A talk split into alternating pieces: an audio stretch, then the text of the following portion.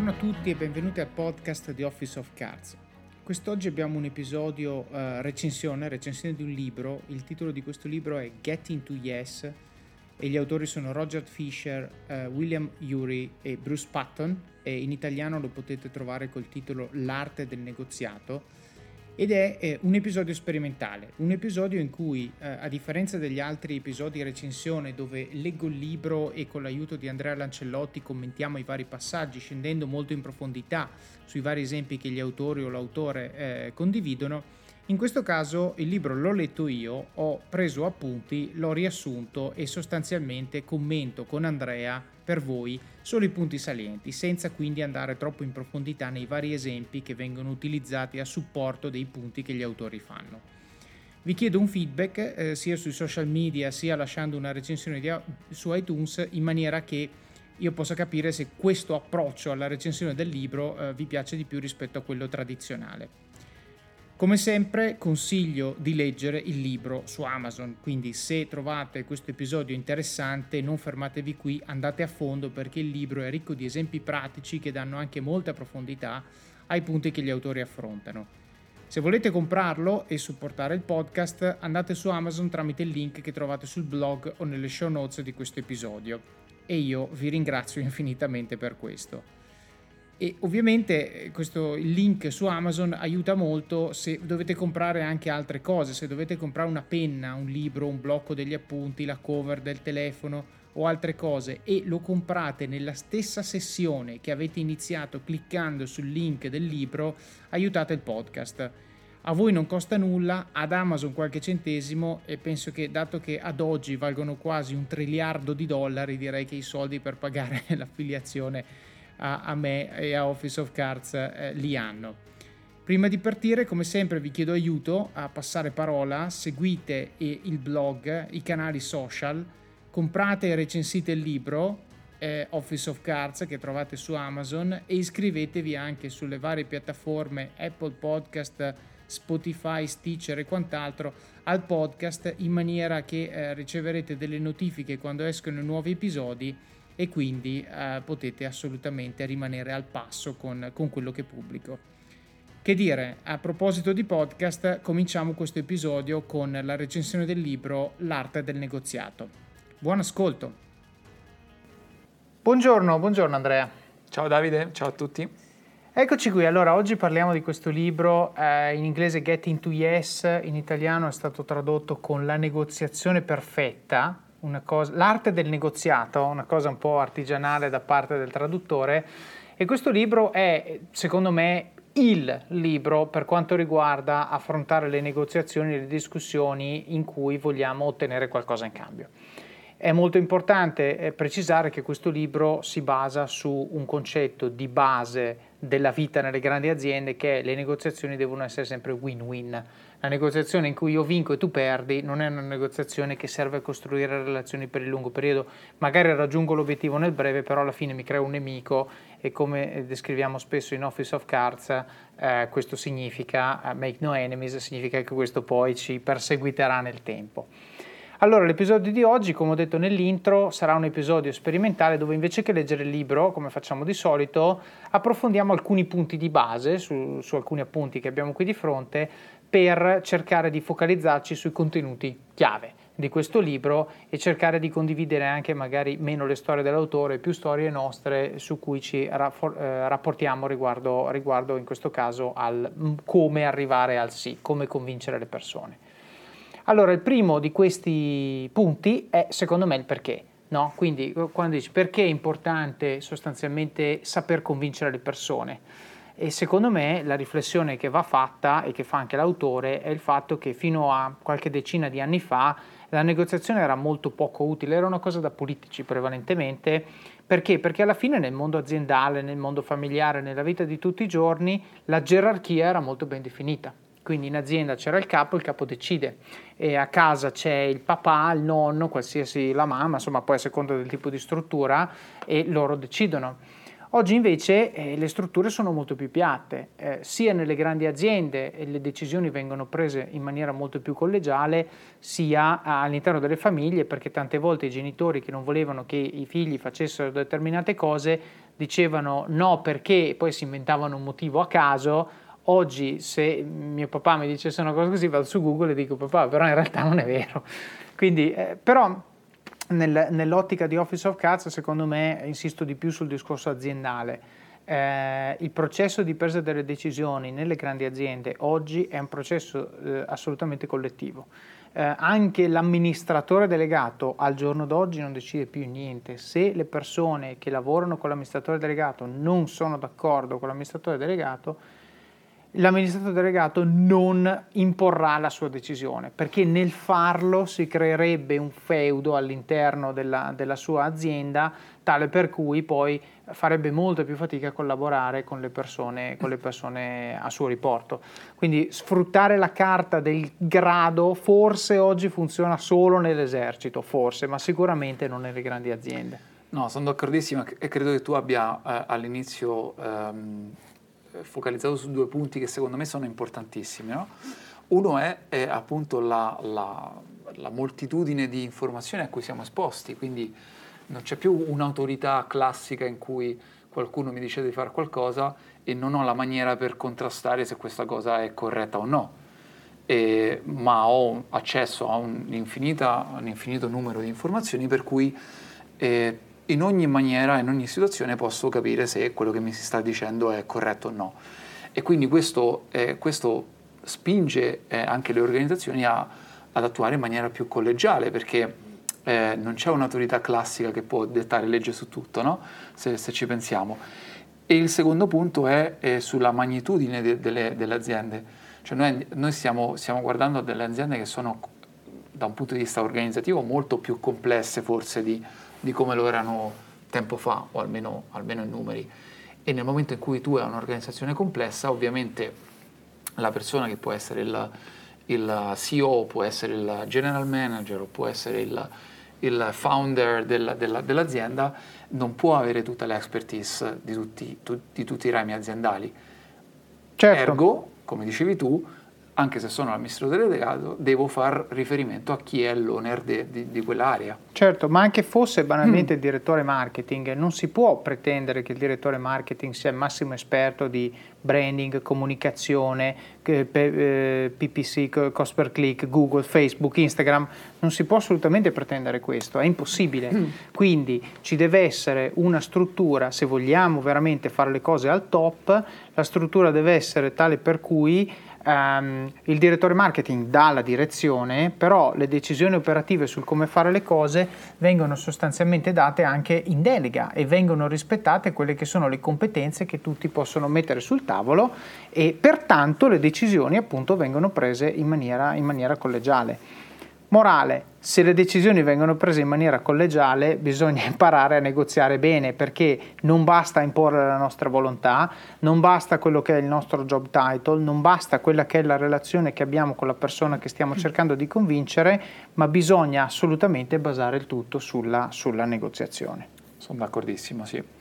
Quindi questo è il primo punto, perché è importante, è importante per questo. Bene, ora, secondo punto. Secondo punto, bisogna assolutamente eh, fare attenzione a quello che viene definito guerra di trincea nel mondo della negoziazione. La guerra di trincea rappresenta sostanzialmente insomma, la prima guerra mondiale per gli appassionati di storia, è stato un bagno di sangue, probabilmente la guerra più eh, sanguinosa e, e dura di tutta la storia in cui sostanzialmente eh, ciascuno sta fermo nella sua posizione. No? Questa è la guerra di trincee. In una negoziazione vuol dire io voglio ottenere questo e se non ottengo questo non, non, non raggiungeremo un accordo. Se la persona dall'altra parte ha lo stesso tipo di atteggiamento e le due cose non sono la medesima cosa, ecco che non raggiungeremo mai un accordo. E la guerra di trincea è eh, un, un, approccio, eh, diciamo, posizionale che costa tantissimo e porta veramente poco, perché lo scenario, diciamo, più probabile è che non raggiungiamo un accordo e ci perdiamo tutti e due. Secondo scenario è che probabilmente raggiungiamo un accordo in cui uno vince e l'altro deve concedere e questo, come abbiamo detto prima, determina un deterioramento della relazione, perché ho una sudditanza e quindi vuol dire se io mi relaziono con una persona che mi dice sempre di sì, questa persona è inutile, cioè non sta aggiungendo veramente valore. Se invece mi relaziono con una persona che ogni volta eh, sulla quale devo imporre la mia volontà, eh, diventa complesso perché è una persona che a tendere sarà stufa di continuare a perdere questa discussione e quindi probabilmente considererà di andare a relazionarsi con qualcun altro in ambito lavorativo. Quindi è molto importante vedere la negoziazione sempre con un'ottica win-win in cui l'obiettivo è che entrambi vadano via dalla negoziazione convinti di aver portato a casa qualcosa, che magari non è quello che volevano all'inizio, però l'importante è che non sono convinti di aver perso, sono convinti di aver vinto. E credo Davide che questo sia relazionato poi con uh, forse uno dei più grandi rischi eh, quando uh, improntiamo un'organizzazione in maniera più collegiale, no? E perché ovviamente perdiamo in... Uh, oh, il rischio è di perdere in velocità. Ovviamente più persone partecipano a una decisione e più c'è il rischio che le cose vanno a rilento, perché mettere d'accordo 10 eh, teste non è lo stesso che mettere d'accordo due o eh, ovviamente una. Certo. Um, e quindi questo fa riferimento alla, alla guerra in trincea. Io molto spesso no, vedo anche nell'esperienza che, che, che, che abbiamo che eh, nel momento in cui eh, dobbiamo avere delle decisioni in maniera rapida e ci sono 5, 6, 10 persone che devono decidere, eh, l'ownership si diluisce. Ognuno ha dei, fondamentalmente dei, ha degli interessi o comunque dei punti di vista diversi e per cui se non si è bravi in capire qual è la metodologia adeguata per far sì che... Ehm, per questa, prendere la decisione, certo. che questa negoziazione può essere portata avanti, poi ci si blocca in, questa, certo. in questo tipo di situazioni. E per cui eh, una volta ancora eh, dire che questo è il rischio che va evitato certo. attraverso una metodologia di negoziazione corretta. Certo, secondo me la cosa importante in questo caso, nel senso io insomma sono diversi anni che sono in aziende dove le decisioni sono assolutamente collegiali e eh, la cosa importante secondo me è chiarire qual è il processo e quali sono le persone che hanno titolo nel prendere una particolare decisione. Perché tante volte ci sono delle sfumature tale per cui non si capisce nemmeno eh, chi, qual è il processo che porta una decisione a essere presa. Cioè siamo in dieci intorno a un tavolo, uno ha un'opinione, uno ce l'ha diversa e, e siamo fermi no, non andiamo da nessuna parte. Qui in realtà la gerarchia aiuta, ma non la gerarchia io sono signore e tu no, ma per motivi legati al tipo di decisione è giusto che l'ultima parola su questa decisione sia la mia, ovvero rispetto la tua opinione, va benissimo, mm. presa in considerazione, però la decisione che prendo è questa, che può essere in linea con quello che vuoi tu o no, questo a prescindere. Però tocchi un punto molto corretto, ovvero nel, nel caso di decisioni distribuite, tipicamente se si ragiona con un approccio costruttivo si arriva a una decisione migliore.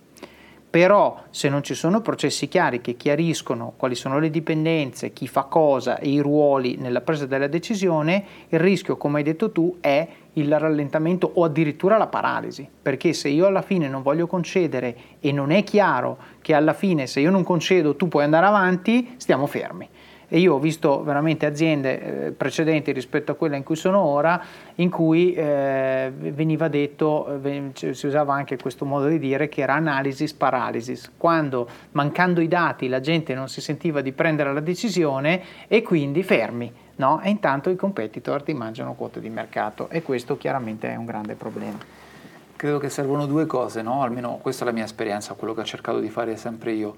E uno è il tram, tramutare la, la, il processo di negoziazione e il processo di decisione in una forma più oggettiva possibile. Certo. Come si fa? È esplicitando quelli che sono i benefits, cioè i benefici, eh, il costo e lo sforzo che c'è dietro a, certo. una, a una, determinata scelta. Per certo. cui magari molte volte io nella, nei, nei, progetti che ho gestito, quello che facevo è eh, evidenziare diversi, diversi scenari diverse decisioni possibili. Infatti adesso lo vediamo. Esatto, e, e, e fare uh, attraverso appunto un'analisi, capire ok, co- cosa comporta e cosa, e cosa ci può dare. Certo.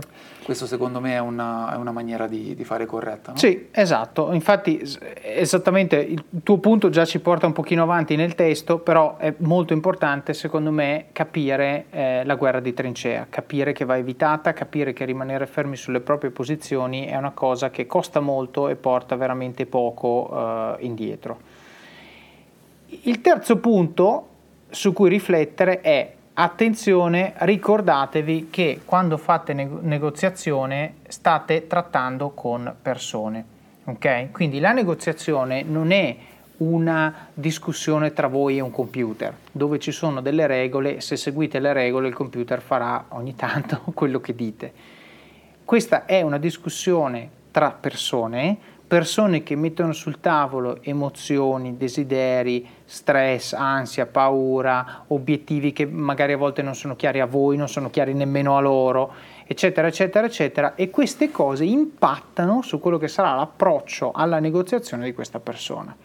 Quindi in questo caso la cosa veramente da tenere presente è durante una negoziazione, durante una discussione, può essere che le emozioni entrino in gioco, può essere che uno si arrabbi, può essere che uno si metta a piangere, può essere che uno abbia una reazione magari violenta, mm, verbalmente.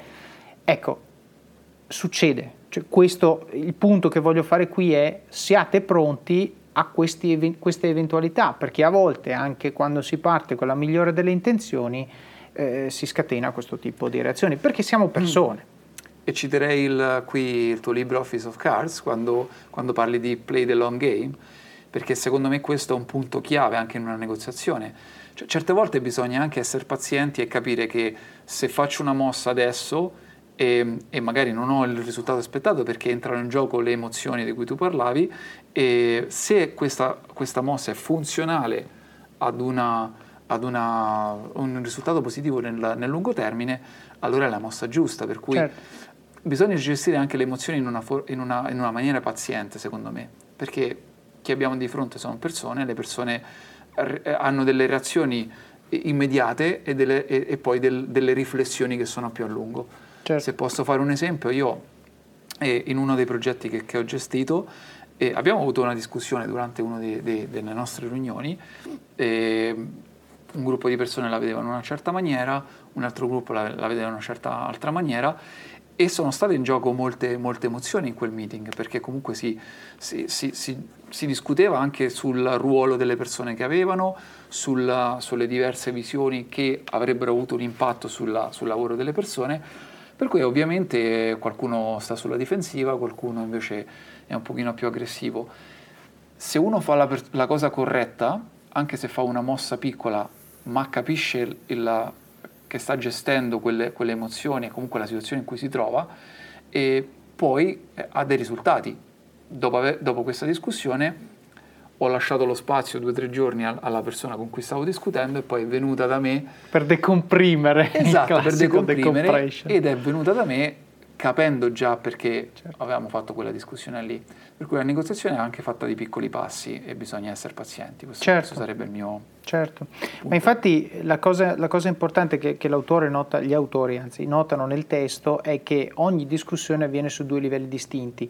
Il livello del, degli argomenti fattuali, quindi il livello razionale che è l'oggetto della nostra discussione e poi c'è il livello astratto delle percezioni umane e delle emozioni. Qual è il problema? Che nel momento in cui entriamo nel livello astratto spesso e volentieri l'entrata in gioco delle emozioni fa sì che ci spostiamo dall'elemento fattuale, cioè mentre le due cose possono tranquillamente andare di pari passo, quando l'emozione prende il sopravvento rischiamo di cominciare a parlare di altre cose. No, mi vengono in mente i casi tipici che si vedono anche mm, a mo' di caricatura in televisione, la discussione tra moglie e il marito in cui no, si parla del lavare i piatti e poi si finisce a discutere di tua madre che non ci lascia mai... No, perché? Perché, perché viene fuori il punto? Il punto viene fuori perché è entrata l'emozione in gioco, cioè stavamo parlando del lavare i piatti, adesso parliamo di mia madre che viene a trovarci ogni domenica, cioè non ha senso questa cosa.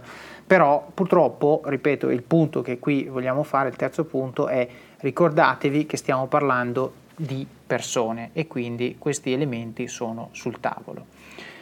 Poiché stiamo parlando di persone, la tecnica, che un po' accennavi anche tu prima Andrea, è del punto 4, è la seguente.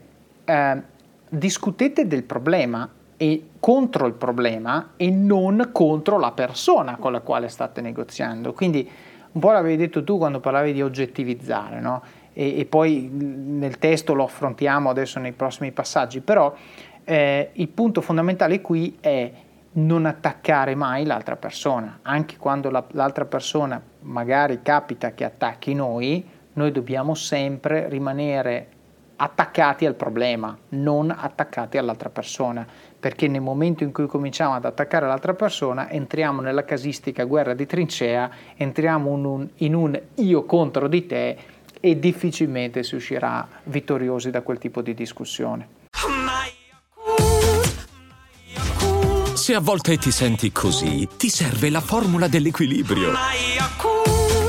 Yakult Balance, 20 miliardi di probiotici LCS più la vitamina D per ossa e muscoli. E sono sicuro che i nostri ascoltatori si staranno chiedendo, ma se avete appena detto che entrano in gioco le emozioni, come faccio poi a non far sì che, che questo diventa un qualcosa di personale? E credo che, e credo che questa sia proprio la difficoltà no? in certo. questo tipo di negoziazioni. Io, io uso una tecnica anche nelle sessioni di coaching che faccio che magari non è una tecnica eh, super smart o, o, che, o, che, o geniale.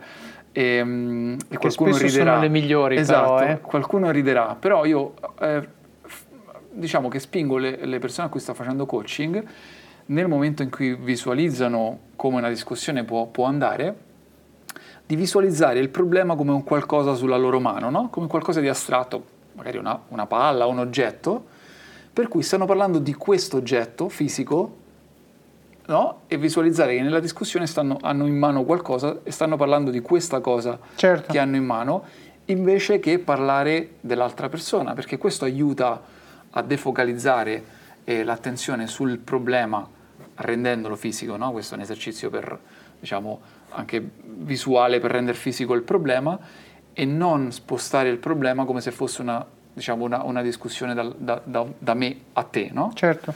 E... Io un'altra tecnica di cui ho sentito parlare è quella, poi nelle discussioni a due dove il rapporto è di un certo tipo ovviamente, è quella di mettere un campanello sul tavolo, mm. eh, tipo quello degli alberghi, no?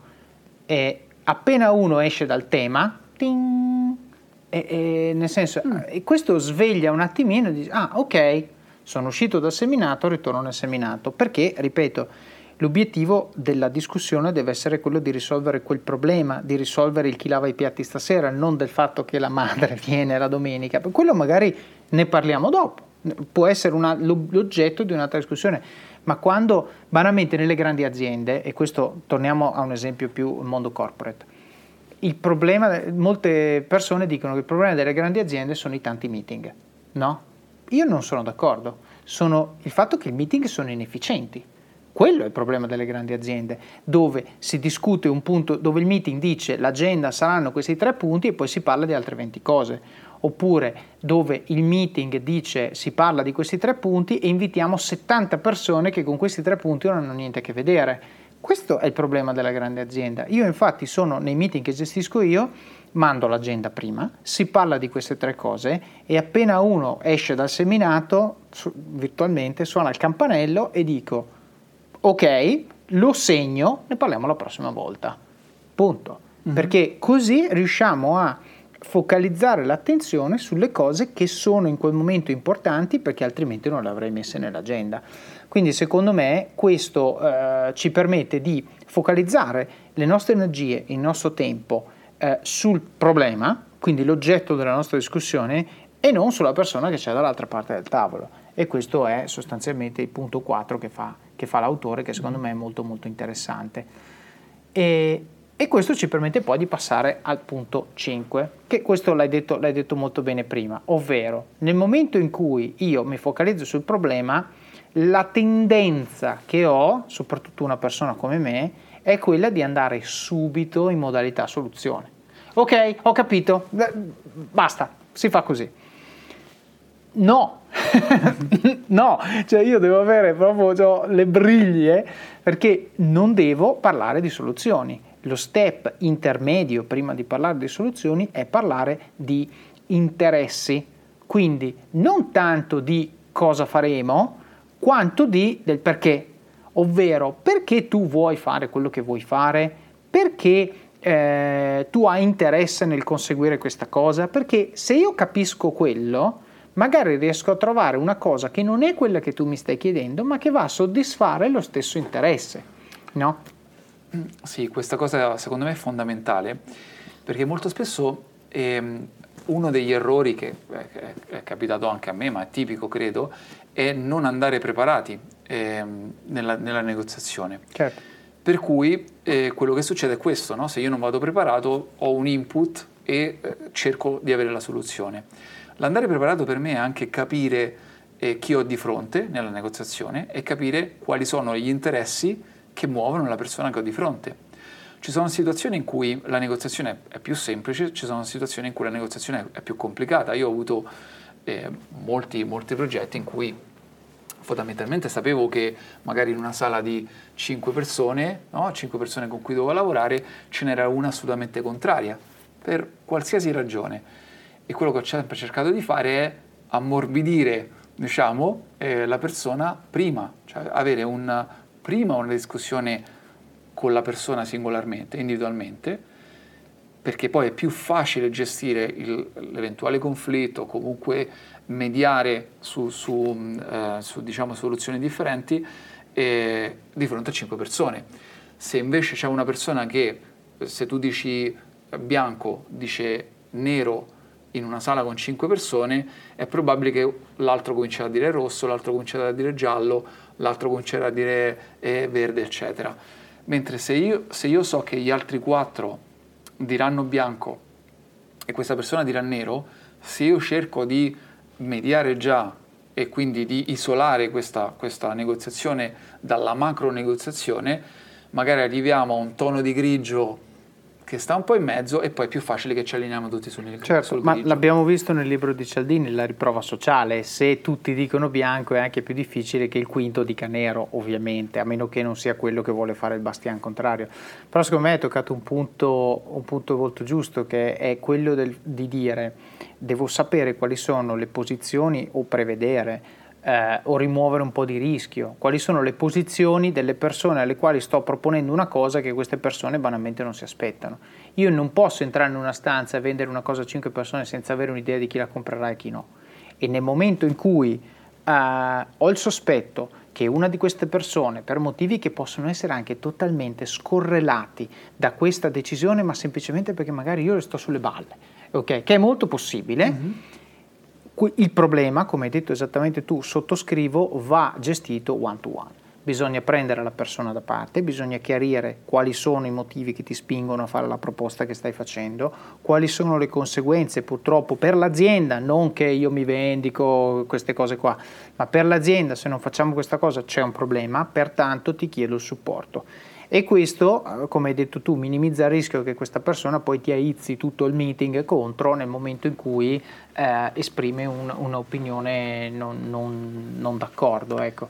Secondo me vale anche, vale anche, al contrario, nel senso che se, se, c'è qualcuno che può essere un nostro alleato nella, nella macro negoziazione, avendo questo, questa interazione eh, individuale, no, one to one, magari ci portiamo ancora di più questo alleato dalla certo. nostra parte durante la negoziazione, quindi ci aiuta anche a...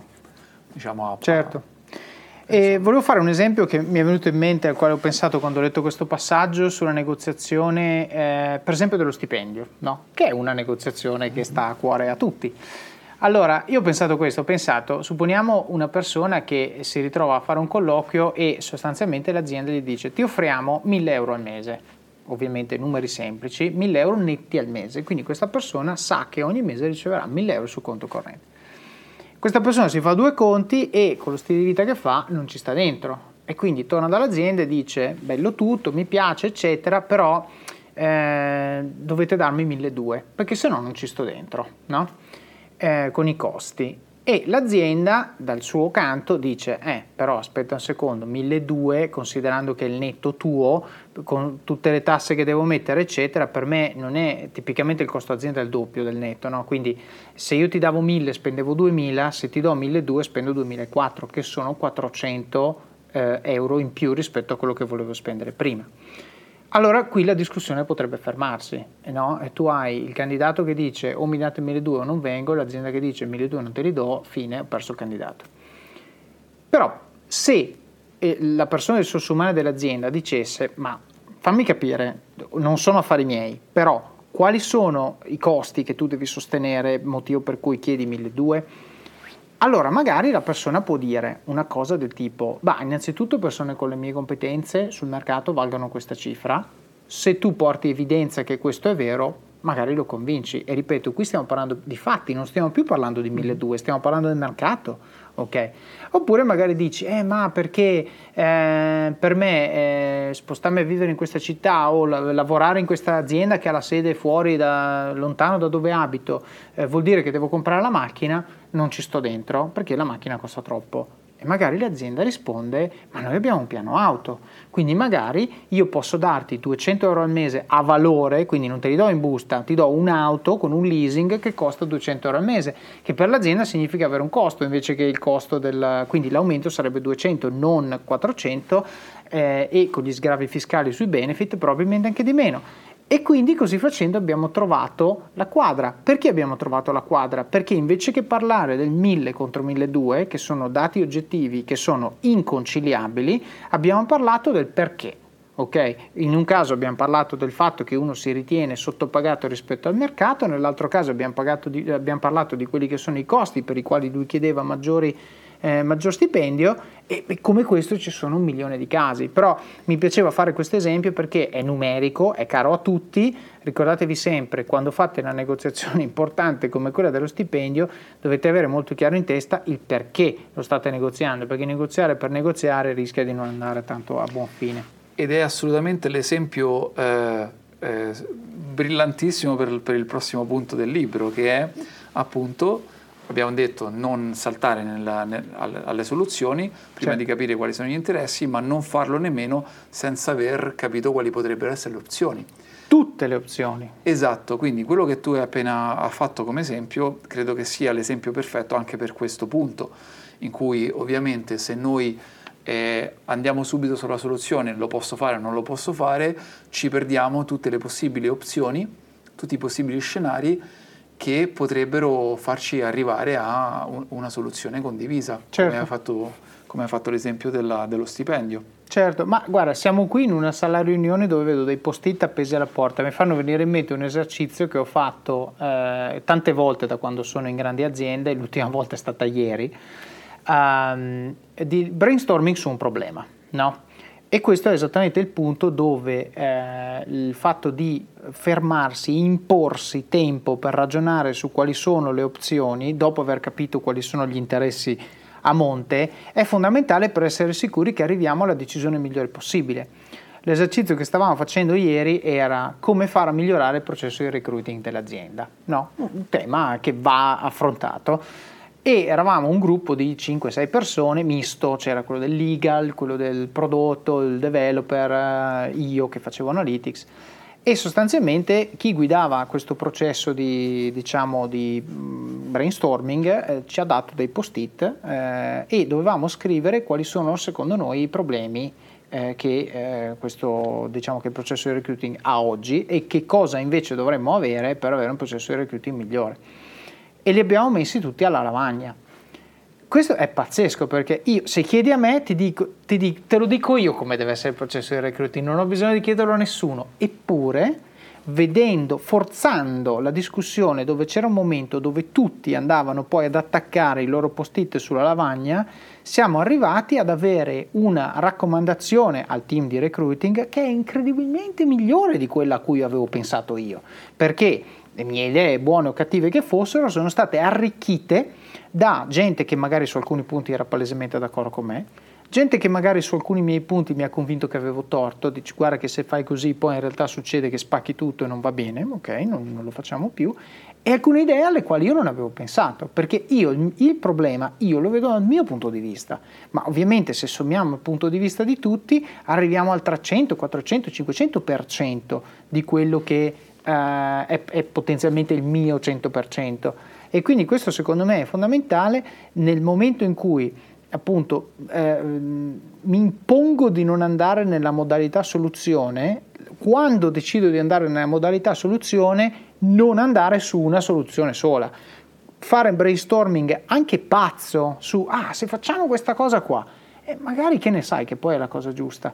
E alla fine se, se pensi alla storia Stavo sentendo un'intervista su un podcast di un, uh, di un uh, venture capitalist molto famoso e lui ha detto l'83% del mio portafoglio è fatto da aziende che hanno fatto pivot. 83% a valore. Quindi questo vuol dire che l'83% delle aziende che oggi conosciamo come spettacolari, storie di successo incredibili sono state il risultato di un pivot. Il pivot che cosa vuol dire? Vuol dire che l'azienda era stata disegnata per fare una cosa e poi a un certo punto ha capito che questa cosa non funzionava più, ci deve essere stato un processo di brainstorming in cui hanno valutato qualsiasi cosa che potessero fare con i soldi che avevano rimanenti a disposizione e poi hanno deciso di cambiare modello di business. Mi vengono in mente due episodi palesi. Il primo Instagram. Instagram è nato come eh, Foursquare quindi come app per fare check-in nei posti. Mm. E poi hanno, hanno, visto che la cosa del check-in non funzionava, hanno cominciato a rimuovere feature finché non è rimasto solo il feed delle foto. Ok? Quindi, cioè, pensare un pochino. Il secondo aneddoto è Shopify. Questa non la sa nessuno. Shopify no. che oggi vale più di eBay ok? E io ricordo nel 2015, questa devo dirla per orgoglio personale, quando io dissi a eBay, guardate che Shopify sta venendo a prenderci, dobbiamo fare qualcosa, e loro mi dissero, sono piccoli, eh, della serie, e sostanzialmente eh, Shopify è nato come negozio online per la vendita di snowboard. Ah sì? Non sapevo. Sì, soltanto sono nati nel 2004 tre founder, hanno fatto un negozio Snow Devil, si chiamava, e, mi pare, e eh, sono andati avanti per un paio d'anni e poi hanno, hanno pensato di astrarre il concetto dell'e-commerce perché eh, svariati clienti gli chiedevano ah ma come mai non avete la feature della subscription? Come mai non avete la feature del e loro hanno continuato a, perché loro erano comunque programmatori appassionati di snowboard ma programmatori hanno continuato ad aggiungere e poi hanno detto beh ma scusami se lo faccio con lo snowboard perché non lo faccio con? E quindi hanno astratto la piattaforma e hanno detto ma questa come vende snowboard può vendere anche latte o occhiali da sole o quel che è. E hanno creato Shopify che eh, oggi vale 40 mi pare billion eh, sì. e quindi negozio di snowboard. Quindi questo per dire questi aneddoti per dire se tu avessi chiesto a loro in quel momento dove sarete fra dieci anni loro ti avrebbero detto vendiamo un sacco di snowboard e invece hanno avuto un momento di crisi, diciamo nel senso etimologico del termine, quindi di riflessione profonda sul perché stavano facendo quello che stavano facendo e hanno valutato varie opzioni, fra cui una cosa che era completamente diversa rispetto a quello che stavano facendo. E torniamo al primo punto, no? quando abbiamo premesso che le negoziazioni sono importanti ad oggi perché le decisioni sono collegiali, quindi nel momento in cui le decisioni sono collegiali eh, molte opzioni vengono messe sul, sul, tavolo e c'è questo arricchimento di cui parli. Certo. Eh, non c'era prima nel momento in cui c'era un padre padrone, tra virgolette, che gestiva da, da solo o da sola il mega direttore. Esatto, esattamente. Esatto, quindi a questo punto siamo in una fase dove abbiamo un sacco di opzioni, no? Anche quelle più disparate, quelle stupide, le idee pazze, no? Le abbiamo messe tutte sul tavolo, sono post-it sulla lavagna. A questo punto dobbiamo passare a, a, uno stato in cui decidiamo quale di queste ci piace di più o quali di queste, perché magari può essere anche un approccio a fasi dove eliminiamo le cose che non hanno senso e pian pianino andiamo a raffinare eh, e questo è appunto il punto 7, eh, trovare sempre criteri oggettivi su cui basare la decisione. Cioè, a questo punto non è che ho sei post-it sul muro, decido quello che mi piace di più. No, devo prima decidere quali sono i criteri su cui deciderò. Perché se sto risolvendo, qui mi viene l'analogia della Job Compass di Office of Cards, è proprio quella più palese di tutte, quando io penso al lavoro in cui voglio andare, devo pensare quanto conta per me lo stipendio? Quanto conta per me il tipo di azienda? Quanto conta per me la location dell'ufficio? Eccetera, eccetera, eccetera. E solo quando ho chiarito il peso relativo di ciascun, di ciascun elemento posso poi prendere una decisione. E a quel punto non c'è neanche una discussione probabilmente da fare, perché siamo d'accordo sul fatto che se queste sono le variabili in considerazione, quella è il secondo post-it da destra, è l'unica soluzione possibile. E, ho, avuto questa, questa, discussione proprio recentemente, no? Com- come fai a capire eh, o come fai a, a mettere dentro dei, dei, criteri oggettivi per capire se la decisione è corretta o no, no? Come valuti l'impatto o comunque il beneficio di, di qualcosa? A volte, a, volte, non è facile perché noi siamo abituati a, a capire qual è il, il, beneficio se abbiamo una relazione diretta, cioè facciamo un qualcosa e ci porta questo, no? Quindi se, se quello è il caso poi la decisione è, è abbastanza semplice, no? Se faccio A mi porta a 0, se faccio B mi porta a 10, se faccio C mi porta a 20, facciamo C. Ovviamente al, al, a parità di costo che, che, che certo. o sforzo che ci suppone. A volte eh, non è facilissimo uh, capire quale, cosa ci porta a fare A, B o C, perché magari non, ha, non, non stiamo misurando il, il beneficio, magari stiamo prendendo una decisione su qualcosa nuovo che non sappiamo cosa ci porterà, può essere una startup, può essere un, un progetto nuovo. Io, io, a volte quello che, che, che, uso è riflettere su quello a cui noi rinunciamo o, o cosa ci costerebbe non farlo. Certo. Se per esempio io devo decidere eh, di andare a vivere in una città piuttosto de, di un'altra, magari non è così facile capire cosa mi porta una e cosa mi porta l'altra, perché magari non, non ho una, un'idea così, così approfondita, ma magari so che se vado in quella città rinuncerò a tutto questo, o se non faccio questa cosa rinuncerò a questa cosa qui, e se valuto questa cosa come importante mi aiuterà poi in avere la decisione corretta. Questo episodio è supportato da Scalable Capital, il tuo compagno ideale per iniziare a investire in modo semplice, sicuro e conveniente. Con oltre 600.000 clienti, Scalable è una piattaforma regolamentata e questo è molto importante ragazzi, perché vi offre una possibilità di investire in azioni, ETF e fondi partendo solo da un euro. Ma perché dovreste iniziare a investire? È semplice. Primo, l'inflazione, che se aumenta di questo passo diminuisce di molto il nostro potere di acquisto. Secondo, se pensate oggi che la pensione che avrete quando ci andate a 80 e passa anni vi permetterà di sostenere lo stile di vita che avete, beh, vi faccio tanti auguri. E il terzo, beh, per chi ne ha, i figli. Io ad esempio ho un fondo per le mie bambine, piani di accumulo per me, investimenti diversificati per obiettivi che hanno orizzonti temporali diversi. Con Scalable puoi dare forma ai tuoi obiettivi di investimento e sfruttare appieno il suo potenziale per far crescere i tuoi risparmi nel tempo.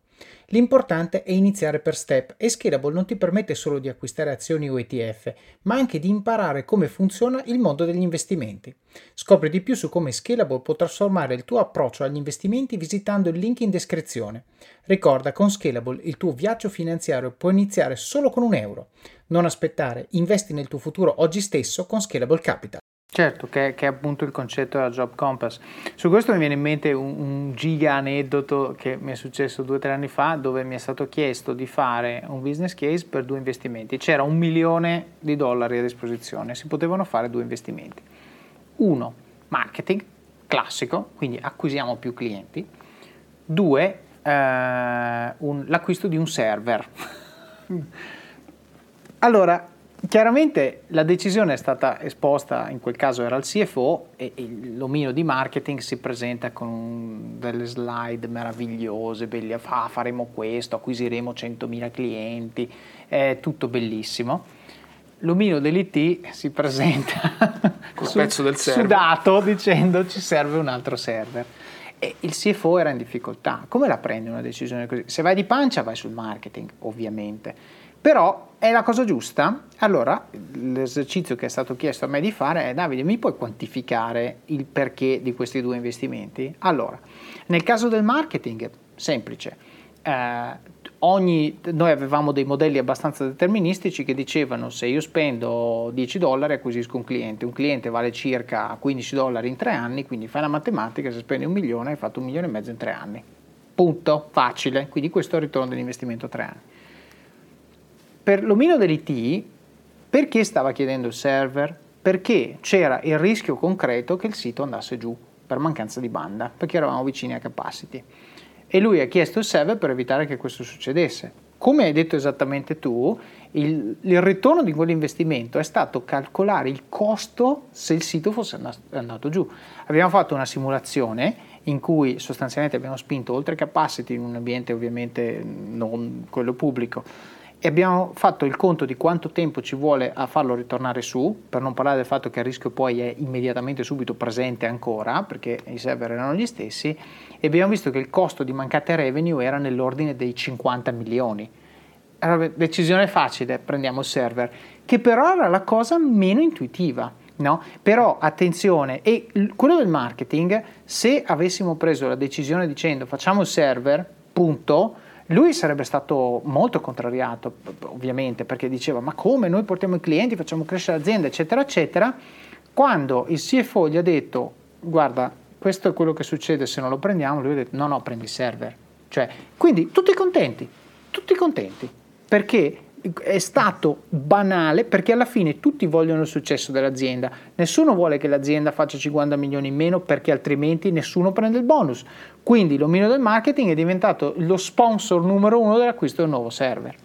Ma questo è chiarissimo anche secondo me nella, nella parte di risorse umane, no? quando parliamo eh, di persone, perché poi quando parliamo di persone non è facilissimo capire il beneficio, l'impatto e, e quantificarlo.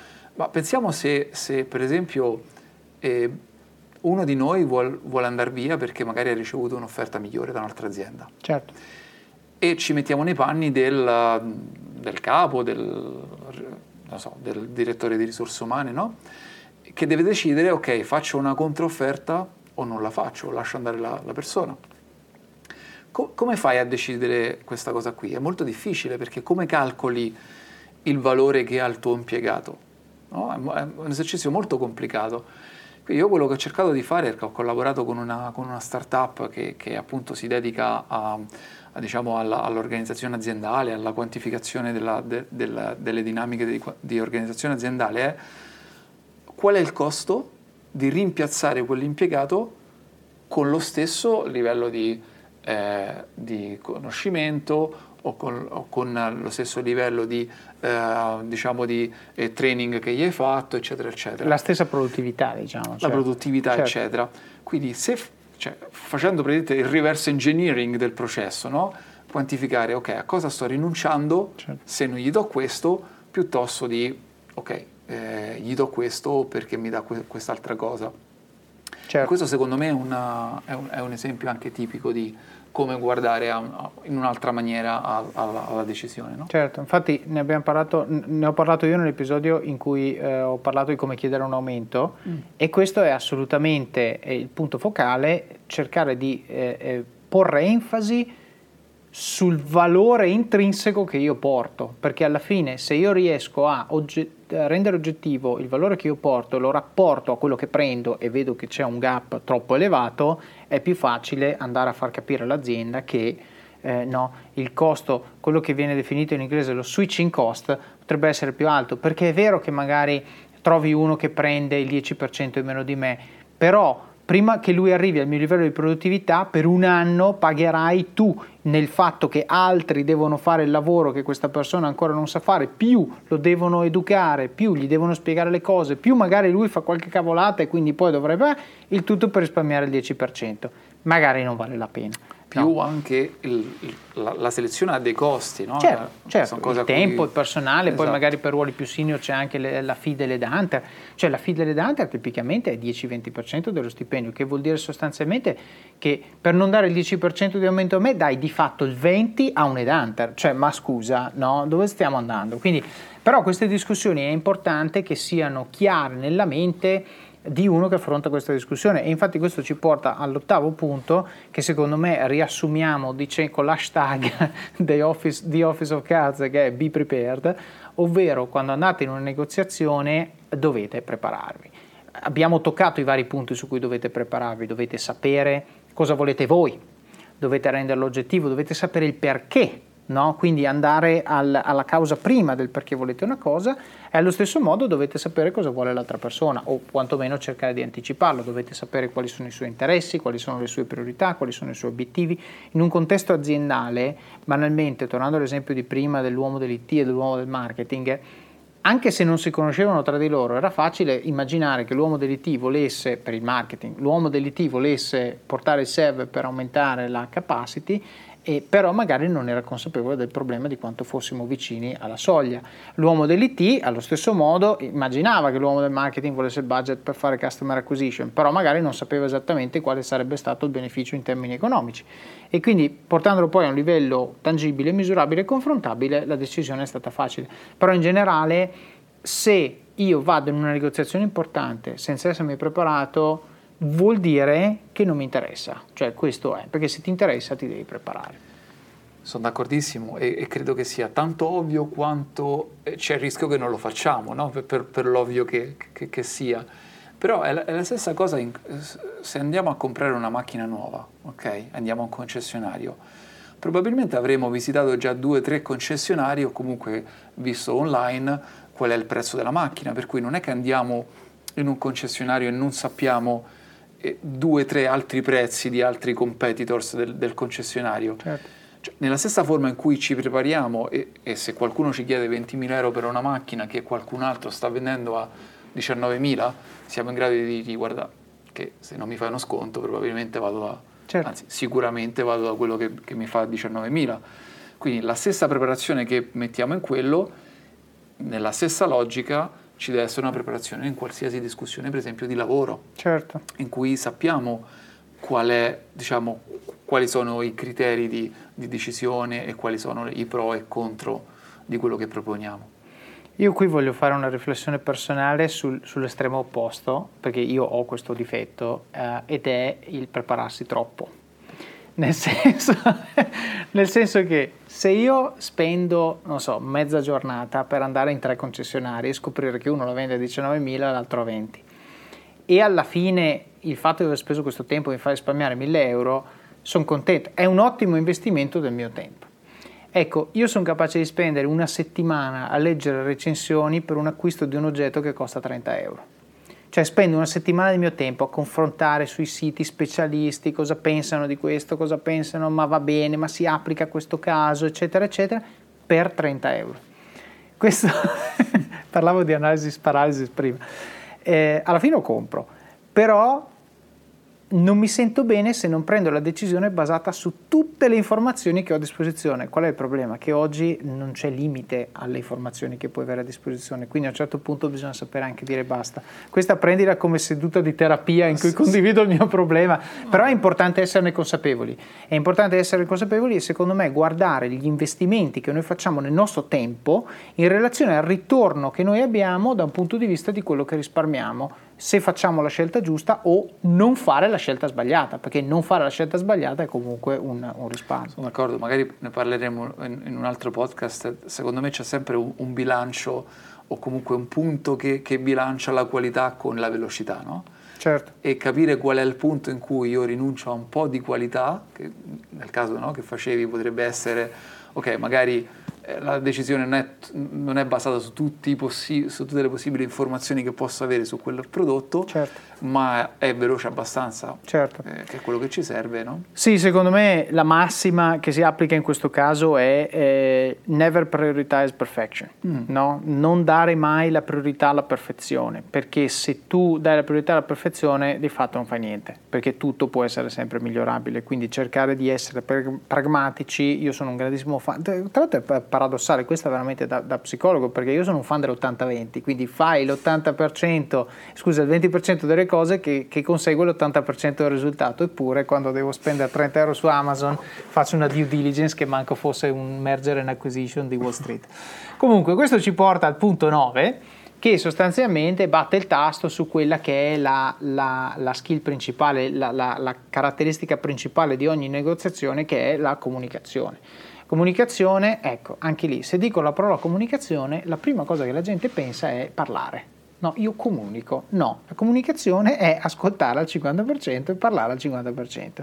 In realtà quelli furbi parlano al 10%, ascoltano al 90%, perché tanto più tu riesci ad ascoltare l'altra persona, tante più informazioni hai da usare, passatemi il termine tra virgolette, ora qui non c'è il video ma sto facendo le virgolette con le dita, contro di lei per riuscire ad arrivare a un punto comune, ma non voglio dire contro perché c'è il vinco e perdi, quanto il fatto che magari l'altra persona sta esponendo i motivi della sua posizione puoi, con i quali tu puoi andare a rapportarti per riuscire a raccordarli con quelli che sono i tuoi motivi e quindi raggiungere l'obiettivo che permette a entrambi di vincere. Per fare questo è importante ascoltare, è importante, e questo lo dico a me stesso prima che a chiunque altro, è importante stare zitti, lasciare che l'altra persona finisca di esprimere il proprio pensiero E, e questo è un piccolo trick, se l'altra persona comincia a diventare emotiva, è ancora più importante stare zitti, lasciare che la persona si sfoghi e poi ripartire dal punto di vista dicendo ok,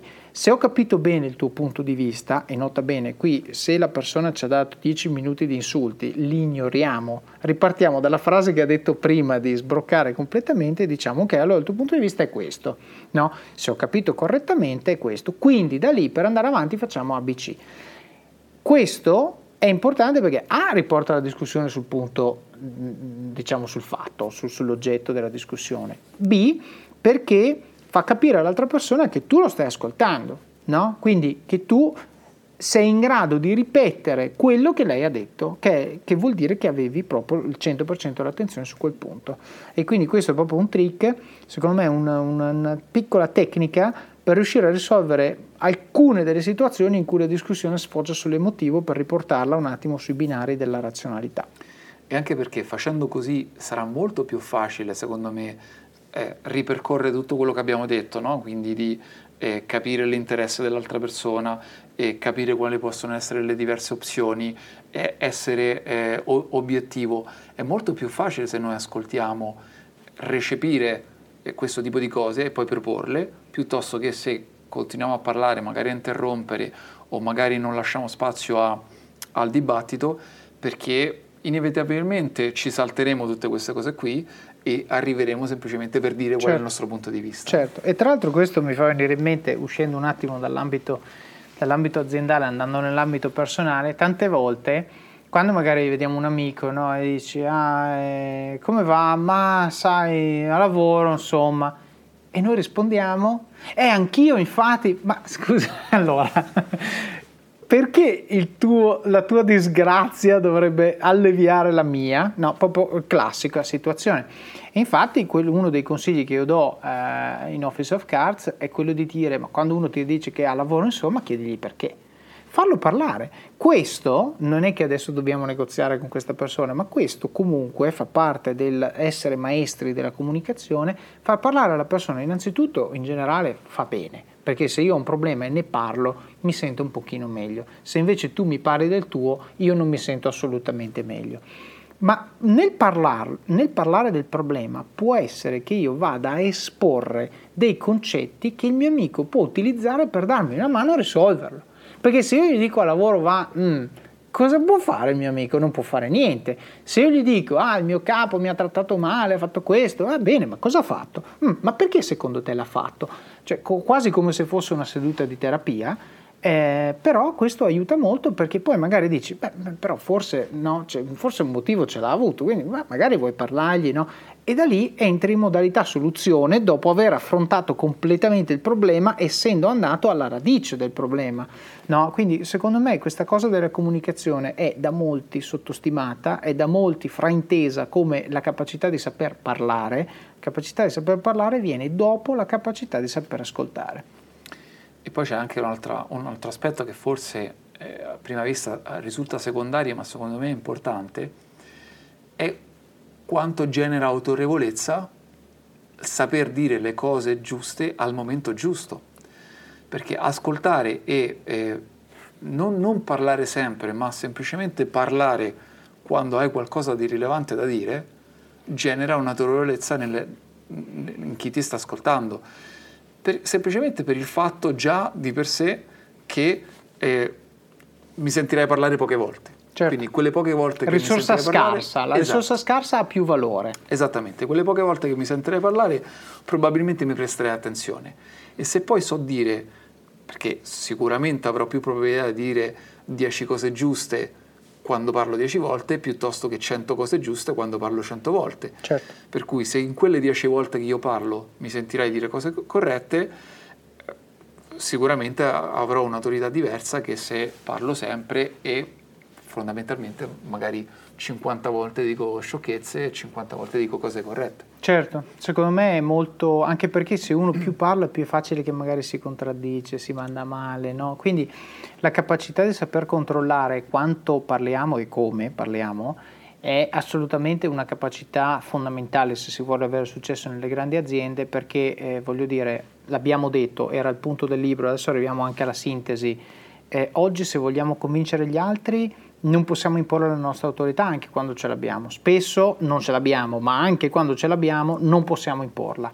Quindi dobbiamo essere capaci di influenzarli. Per influenzarli dobbiamo saper comunicare bene, dobbiamo sapere che cosa importa, che cosa vogliono ottenere le persone con le quali ci interfacciamo, dobbiamo sapere quali sono i loro principi base, dobbiamo avere un approccio eh, per fasi in cui fase 1 definiamo cosa siamo qui a fare, qual è l'obiettivo di entrambi, fase 2 eh, parliamo di quali sono gli interessi eh, e, e, non parliamo di quali sono le soluzioni, fase 3 parliamo di opzioni ancora prima di instradarci in una o nell'altra parte, fase 4 decidiamo quali saranno gli obiettivi che ci permetteranno di passare da una lista di 100 opzioni alle 3 che ha senso veramente discutere e dopodiché eh, siamo sicuri che prima di arrivare a tutta questa chiacchierata con l'altra persona abbiamo fatto un lavoro a monte di preparazione che può essere tutto quello di cui abbiamo parlato oggi, può essere preparazione sul sapere cosa vuole, preparazione se il meeting ha più persone,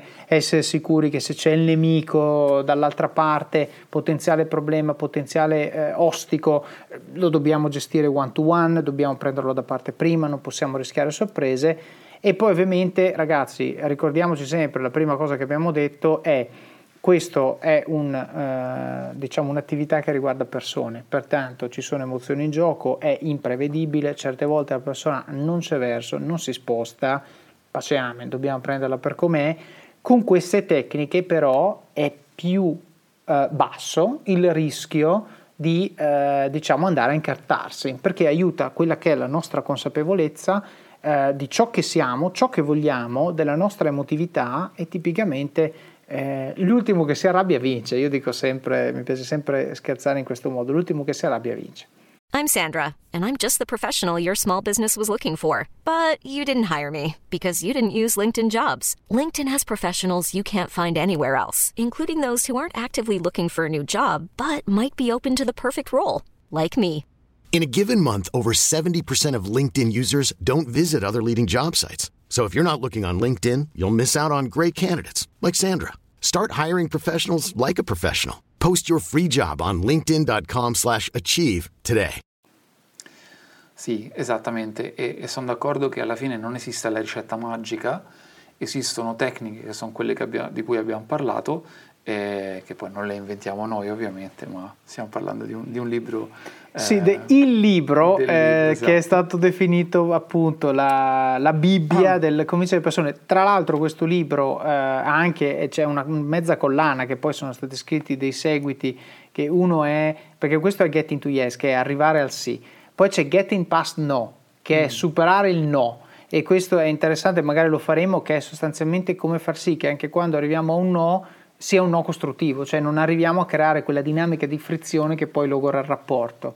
Poi ci sono altri libri, insomma, se volete approfondire, però a me piaceva riflettere su questo in particolare proprio per quello che abbiamo detto come primissima cosa, al giorno d'oggi, che siate genitori o con i vostri amici o soprattutto nel mondo delle grandi aziende, chi non sa negoziare è fregato, perché non c'è una decisione che potete prendere per conto vostro senza rendere conto agli altri e quindi la mia speranza è che avendo approfondito questo libro, ringrazio Andrea come sempre per il suo supporto, che avendo approfondito questo libro eh, possiate avere un elemento in più da utilizzare eh, nelle, vostre, nelle vostre negoziazioni. Grazie mille Andrea. Figurati, a te, ciao ciao.